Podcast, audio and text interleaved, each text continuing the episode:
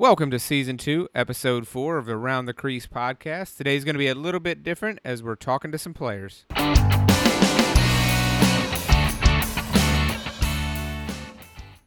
everybody, Mike here.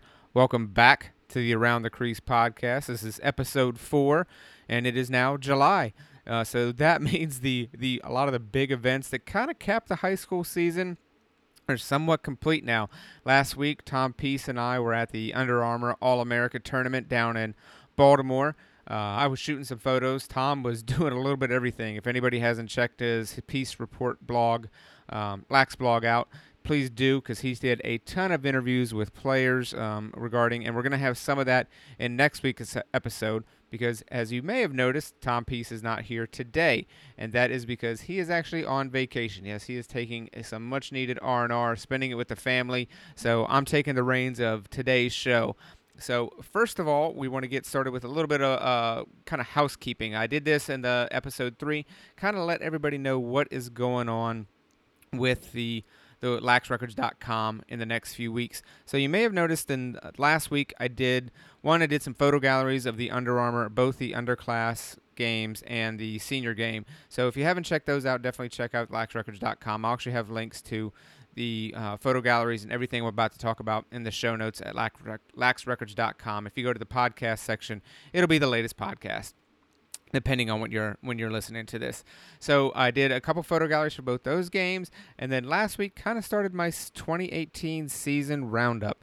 And basically what that means is, if anybody who's following me on Twitter would have noticed over the last probably 2 months of the season, I was basically doing some call-outs for players that had reached 200, 300, 400, and beyond career points. So I've done that, and I've gathered all that information, and then I put out a little bit of a season wrap-up and highlighted those players that did reach those career milestones. Now, as you're listening to this, depending if you're listening to this on July 8th or 9th, then you'll notice that I haven't gotten all of them out.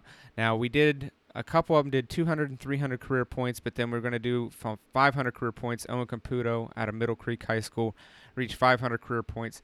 Actually, already did Bryce Clay out of Forest Hill Central, who scored 600 career points. And I'll be doing Nikki Solomon at a later point in time, probably actually next week. Just got to take some time to do my writing and everything like that. So that'll be upcoming over the next week. And then the big thing that will basically wrap up my 2018 season coverage will be the laxrecords.com Player of the Year and the All Lax Records team. For many of you who may be new to Lax Records, may be new to this podcast, let me kind of give you a little bit of rundown of what that is, because this is not your traditional All-America team. Now, my goal has always been to not kind of duplicate what basically everybody else is doing. Under Armour, U.S. Lacrosse, and various other entities, they do a fantastic job of selecting the All-Americas for each season. So I didn't want to kind of step on their toes and do a lot of what they were doing. So mine is more based on the statistics and how the players have done throughout their career and even throughout the 2018 season. And basically I do that because the website it was founded on statistics and history, so it kind of seemed to go along with that goal. Now, last year I did Joey Epstein. He was my 2017 Player of the Year from Landon. Actually, I got that wrong. It was not Joey Epstein. It was Justin Shockey. I get those two confused every now and then. Again, that was Justin Shockey from Landon was my 2017 Player of the Year, because he's just a dominant player. So that kind of gives you an idea of what you're looking at. And I'll have a link to the 2017 teams. Now, I did a first team, and then I did a second and third team in addition to the Player of the Year. And I'm going to repeat that again this year. So that will be released July 16th. So you can definitely expect that. And in addition to that, I will have some interviews with various players that I've done over the last few weeks, in addition to the written text.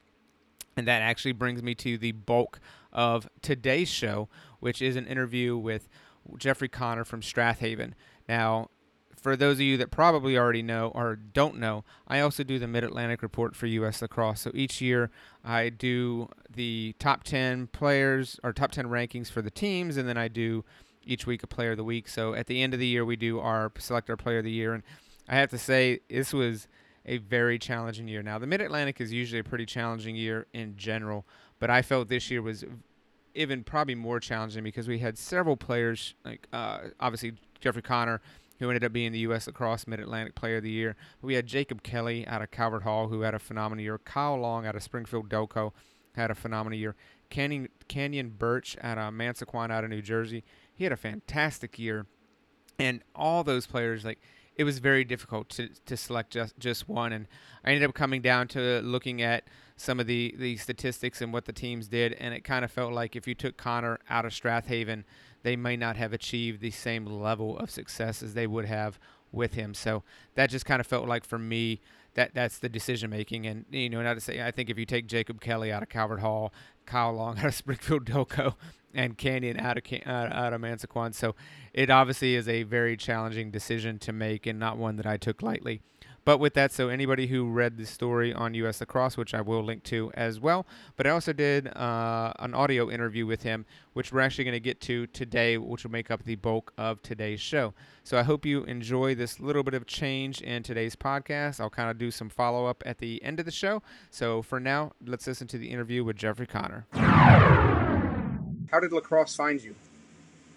I mean, yeah, when I was younger, I played baseball up until like 5th grade, and I mean, I wasn't really liking it. I just wanted something that was more up-paced. And at the time, my cousin played, so he got me into it, and from there it took off. I think I started playing like kindergarten, but I played baseball and lacrosse together, and then lacrosse just took over because I love the pace of the game. I love running up and down. I feel like there's never like a dull moment, and like baseball and some other sports, you sometimes like standing around. But I just like that, like you're always into it. Everyone's going. It's just fun. I think my freshman year twice, I dislocated my kneecap. So, I mean, that, like, I had to sit out, like, I think it was like a month each time. And it kind of brings your confidence down because you don't want to, like, overusing. You're just, like, scared it may pop out again. Right. But I wore a knee brace for, like, a year and a half, and then I felt like it was restricting me. And when I just took it off, like, I was ready to go, and I just feel like I got my confidence back. Yeah. So what was the difference between, because I'm looking at your four-year totals right here, and obviously you had 22 points as a freshman, but then you exploded as a sophomore. For you, what was the difference between that freshman and sophomore season? I mean, I would say freshman year, I was just trying to get used to high school lacrosse and playing in Central League, because I mean, Central League's a really, really tough league, and I feel like it was Coach Ewing's, like, just came in, like, when, like, the seniors and like the other players like weren't like fully buying into the program, but like our sophomore year, everyone was fully bought in. Like the seniors were like building everyone's confidence up, and I think it just took off from there. Yeah. So, and then kind of heading into this year, obviously, and I even talked to Coach, like it seemed like, I mean, you averaged almost 7 points a game, which is phenomenal, especially when you consider the teams that you guys play week in, week out. What was it about this year? And when, like, you just seemed like you were in the zone. Like, how did it come from your perspective, or how did you see it from your perspective? I mean, going into perspective as a team, and just like for me in general, well, I wasn't really worried about like how many points I was putting up, who was scoring, what's that. Our goal was just to win games, and I mean, what it came down most games was I had to get the 6, 7, 8 points in order to like secure wins and get the W. But it wasn't really that mean of a focal point. I was just trying to play my game and stick to what I've been doing. Yeah. What's that like mentally whenever you know you're going to have to score, you know, multiple points per game, like, you know, not even like two, but you got to get like 4, 5, 6, 7 points in a game to know that your team's going to have a shot. Like, what is that like, and how do you prepare mentally for that? I don't really know if I have to prepare much mentally. It puts me in many positions. Like the whole offense is kind of ran around me, and other people I'm finished some great finishes and passed me some great passes to get those points, but I would say it's more of a collective effort than it was me individually. Coach kind of kept coming back to the word leadership in my interview with him. Did you ever, like, at what point did you kind of start to see yourself as a leader on this team? And maybe not even this year, like just throughout your years. I mean, so like my sophomore year, we had great leaders on the team, the captains of the team, the seniors, even the juniors were like great leaders. And then the next year, even though I wasn't a captain, the coaches always told me like you have to start being a leader now if you were gonna like take this program to the next step. We need other leaders. So me and a couple other kids in our grade stepped up being leaders. I would say more like halfway through junior year, we realized what we had to do, and then our senior year, we carried that away. And I can't remember the game. It might have been the Delco game, whenever I guess you guys were up by maybe 1 or 2 late, and then basically you scored the goal to kind of basically seal that win. And I think that might have sent you to the semifinals at that point. I can't remember off the top of my head. Mm-hmm. For someone like me who's never been in a moment like that, what is that like?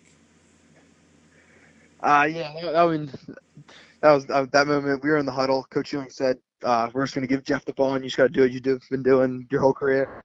I was in the corner. They put two All-Americans like colliding me, and I mean, your nerves are running. The whole crowd's cheering. You know, if you don't get it, everyone's going to be staring at you with the focal point. But I don't know. I just kind of just go back to the basics and realize that, like, just zone out everything and just do what you got to do.